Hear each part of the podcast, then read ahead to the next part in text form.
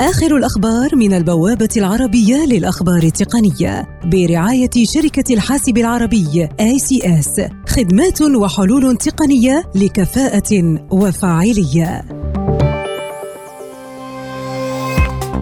أبل تعلن عن إطلاق النسخة الجديدة كليا من تطبيق خدمتها التلفازية أبل تي في تمهيدا لإطلاق الخدمة أبل تي في بلس في وقت لاحق من العام الحالي إذ بات التطبيق يتوفر في أكثر من 100 دولة.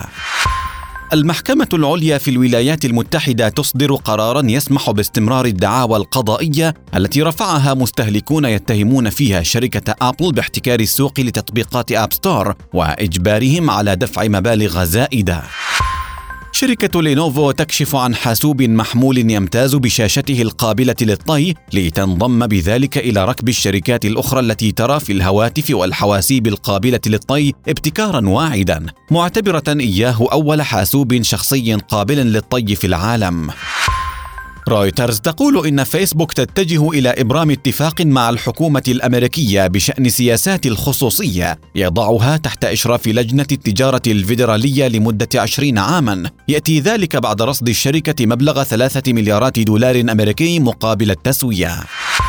تويتر تقول إنها جمعت وشاركت عن غير قصد بيانات المواقع الخاصة ببعض مستخدمي تطبيقها من خلال أجهزة آبل مع شريك إعلاني موضحة أن البيانات التي جمعت لم يحتفظ بها إنما كانت موجودة فقط في أنظمتها لمدة قصيرة.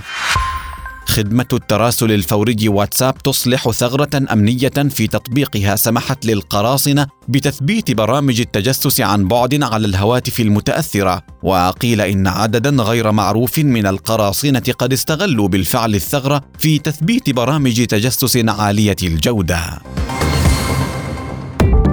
آخر الأخبار من البوابة العربية للأخبار التقنية برعاية شركة الحاسب العربي ACS خدمات وحلول تقنية لكفاءة وفاعلية. لمزيد من تفاصيل هذه الأخبار وأخبار عديدة يمكنكم زيارة موقع البوابة على شبكة الإنترنت aitnews.com